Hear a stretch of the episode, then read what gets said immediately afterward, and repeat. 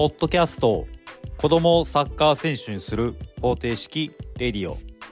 この番組は息子と父がプロサッカー選手を目指すライフタイムドキュメンタリー番組です。こんにちはトエジです。本日は2024年の1月の11日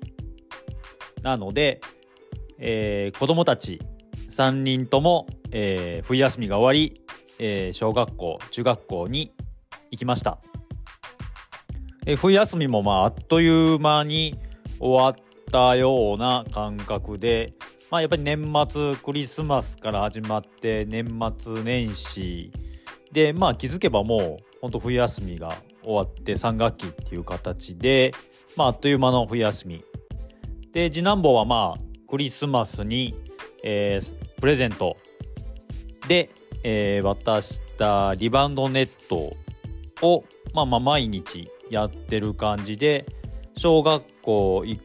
く時間の前も朝起きて朝ごはん食べて小学校の準備したらとりあえずリバウンドネット、まあ、5分ぐらい蹴って小学校行ってるような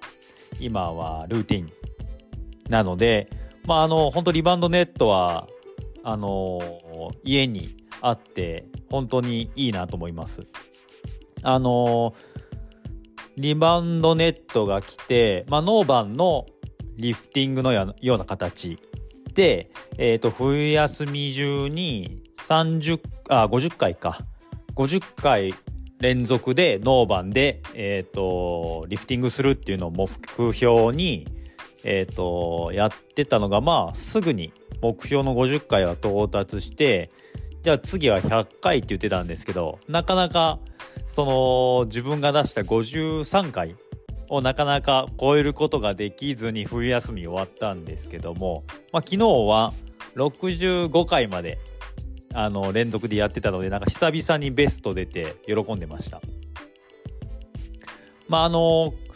リバウンドネットで初めはワンバンでしかできなかったのが、まあ、ノーバーのリフティングみたいな形でできだしてでまあリバン、えーと、普通にインステップのところで、えーと、リバウンドネットをリフティングしながらたまにアウトサイド使ったりインサイド使ったりで最近は左足と両、えーと右足交互でできるようになったりあとはまあ足クロスさせてラボーナのような形でできたりとかでまあなんかすごくあの楽しみながら足の使い方を覚えているので、まあ、トラップとか、まあ、そういうところが向上していくんじゃないかなと期待しております。で長男は先、えーと、週末週末にえっ、ー、と、中学校の、まあ、あんまり僕その、以前、クラブチームに所属していた時は、えっ、ー、と、ユース選手権だとか、で、普段は大阪だと、えっ、ー、と、アドバンスリーグ。大阪府内はアドバンスリーグ。っていう、えっ、と、まあ、1年間通したリーグ戦。で、全えっ、ー、と、1、1部、2部、3部、4部があったり、まあそういうリーグがあって、試合が大体週末入ってくるような形だったんですけども、まあ中学校の部活の中大連がどのような形になってるか、あんまり僕も今まだ分かってなくて、でただ終戦週末、先週末の試合は、えっ、ー、と、みな、えーと、大阪の、まあ、ブロック分けした地域の中大連の試合なのか分かんないですけどリーグ戦があったっていうのででリーグ戦出て、えーと、スタメンフォワードで出てで試合は5対2で勝ってでそのうち4点決めたってしてました。でそのうちの1点はゴール前でパスをもらってそのままヒールリフトしてヒールリフトした球をそのままダイレクトボレーで決めたって言ってたのでまあすごいそのシーンを見てみたかったなと思ったんですけど僕はちょっと仕事でで奥さんもまあたまたま見に行ってたんですけどその試合のシーンだけはビデオ撮れてなかったのでまあ話だけ聞くような形でした。まあでもなんか毎週末、まあトレーニングマッチか、えっ、ー、と、リーグ戦みたいなのが入っているので、まあなんか楽しんでやってる感じです。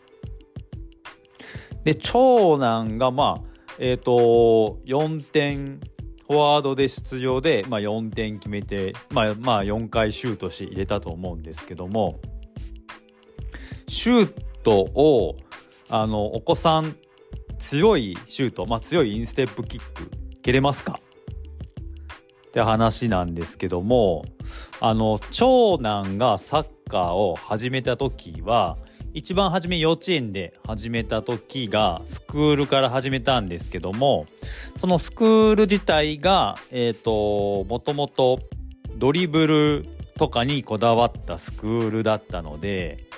基本シュート練全くしなくてひたすらまあボールのドリブルボールの扱い方の練習をする。で大体まああの練習すると最後にえっ、ー、と試合形式の練習をするんですけども、まあ、その試合形式の練習もコーンを立てたゴール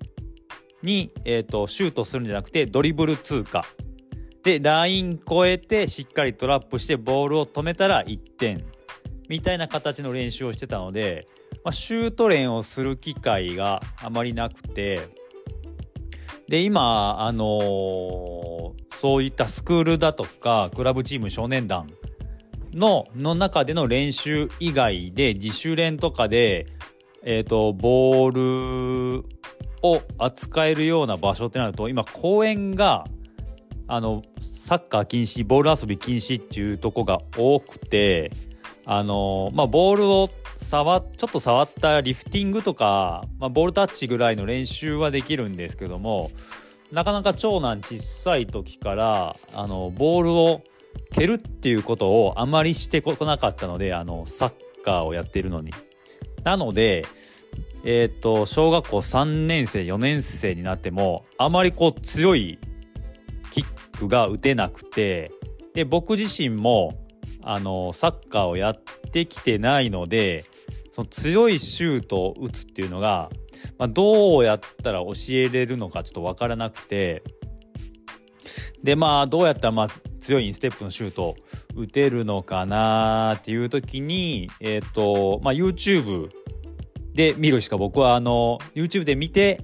教えるっていうことしかできなかったので、まあ、その時に、えっ、ー、と、よく見てたのが YouTuber で、まあ、サッカーのいろいろなテクニックだとか基本的なことを YouTube で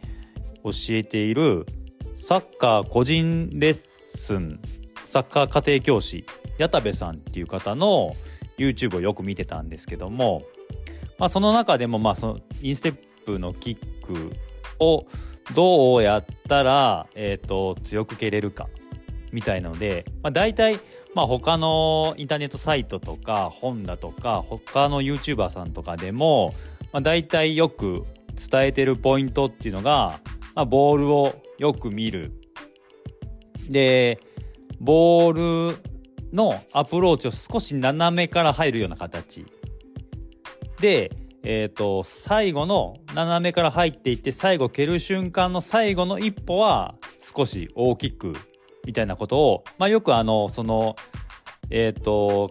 矢田部さんの YouTube でもそれをよく伝えてたんですけども、まあ、それを伝えて、まあ、体の力を抜く蹴りやすい位置から助走するで、まあ、軸足、えっ、ー、と、をしっかり、まあ、踏み込む。軸足が棒立ちじゃなくて、軸足をしっかり踏み込むような形。で、まあ、蹴る、そのボールを当てるのが、あの、頭、足先でもなく、えっ、ー、と、インフロント、足の親指でもなく、しっかり足の甲付近、一番硬いところで、ボールの真ん中を、まあ、叩く。っていうことをまあインターネットや本や、まあ、YouTube 見ながら、えーと、長男の時に、まあ、よく一緒にそれを見て、まあ、どこか蹴れるようなところでボールの蹴る練習をしてたんですけどもなかなか長男あのキックうまく蹴れなくてで結局えっ、ー、とあまりキックうまくならずで小学校56年の時から所属したクラブは、まあ、そこもドリブル主体のクラブだったのでほとんどシュート練しないような形でだまあ試合出てまあ大体もうキーパーもドリブルで抜いて点決めるみたいなことが多かったので、まあ、特別強いシュートを打てなくても試合はできてたんですけどもやっぱり PK 合戦とかなると俺蹴りたくねえなみたいな雰囲気は出てました。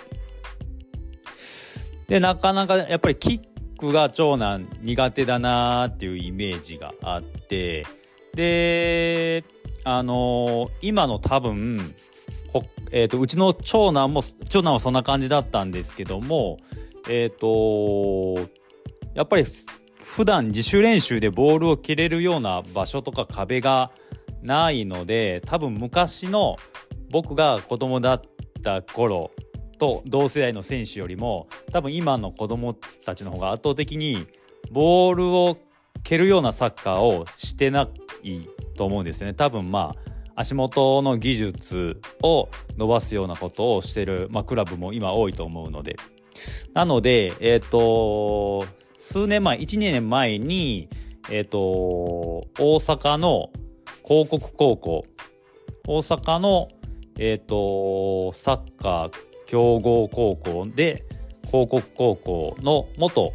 監督の、えー、内野さんがなんかインタビューで答えてた時にその高校に入ってくる選手は今のあの選手はまあ、結構足元のそういう技術だとかドリブルの技術そういったものはすごい昔よりも高いレベルでみんな入ってくるけど基礎的なボールを蹴るっていうことができてない選手が多いっていうのでなんか広告高校に入った3年間を結局そういったボールを蹴るだとかヘディングするとかそういう基礎的な部分にずっと時間を当てることが多いっていうふうに言ってたので、まあ、それだけあの昔よりもボールを蹴れるチャンスが、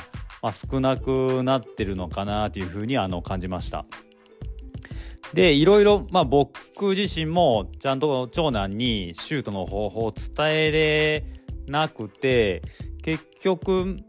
なんかあんまりシュートうまくないなっていうまま一度サッカーをやめたんですけどもでやめてえっ、と長男がまたサッカーを最近やりだした時にあのたまにまあ公園で次男坊も連れて練習してるとかなりシュートが上手くなってあのドッっていうようなインステップの強いシュートを打てるようになっててだいぶなんかさ球けあの触ってないのにだいぶシュート上手くなったなーっていう話をしてると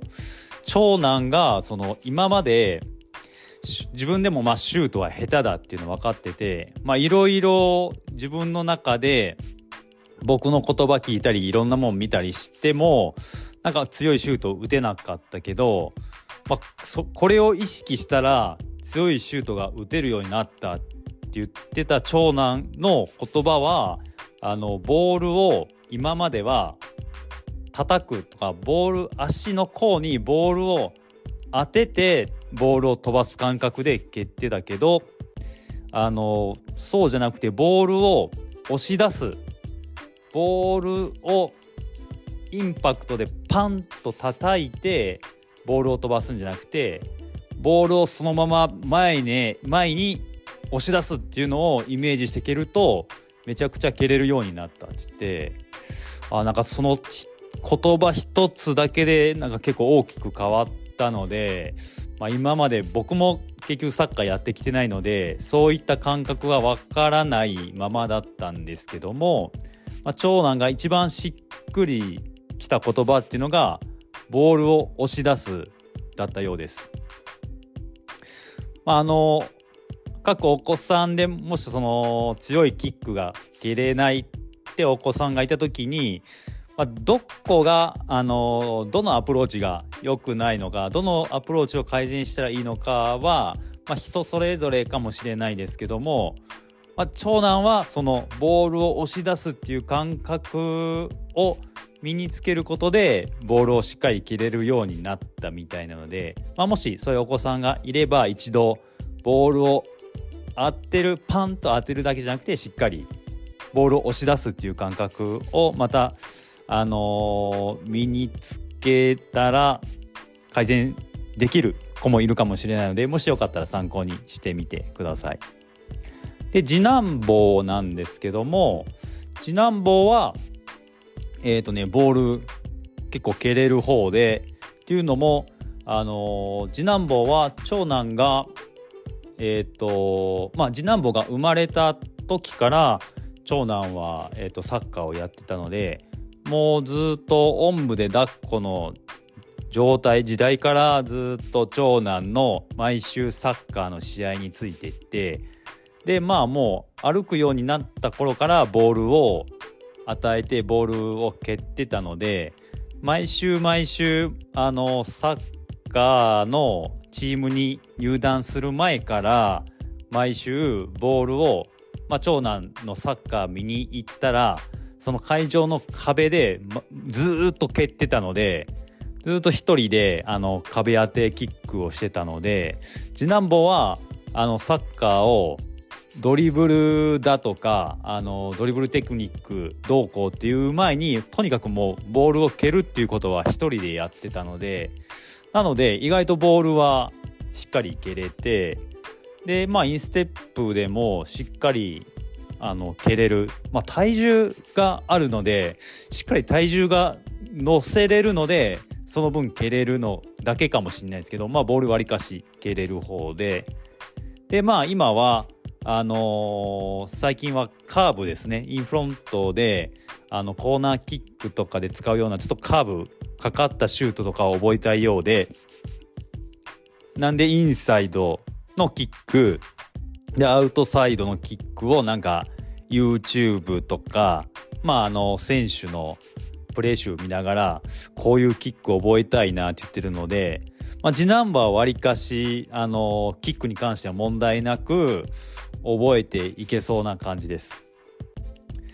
まあ、長男はちょっとキックはあのしっかり蹴れるようになるまで、まあ、一回やめて復帰した時はなんか蹴れるようになってたので、まあ、ちょっとしたあの言葉をあの与えるとか、まあ、ちょっとしたところで蹴れるようになると思うんですけども、まあ、そのポイントが僕は全然長男何を教えたら何を言ったらうまくなるのかが全然わからなかったんですけども最終的に長男が見つけたポイントはボールを押し出すだったので。まああの、ボールをよく見るだとか、あのボールの置く位置、えー、アプローチで蹴る足の甲だとか、えーと、足の振り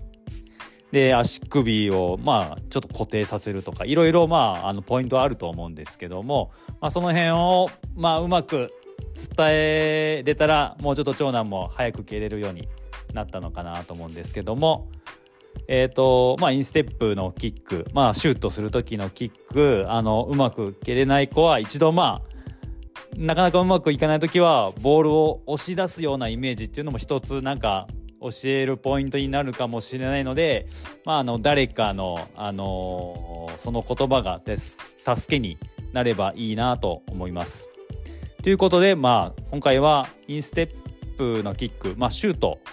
蹴れますかって話でした。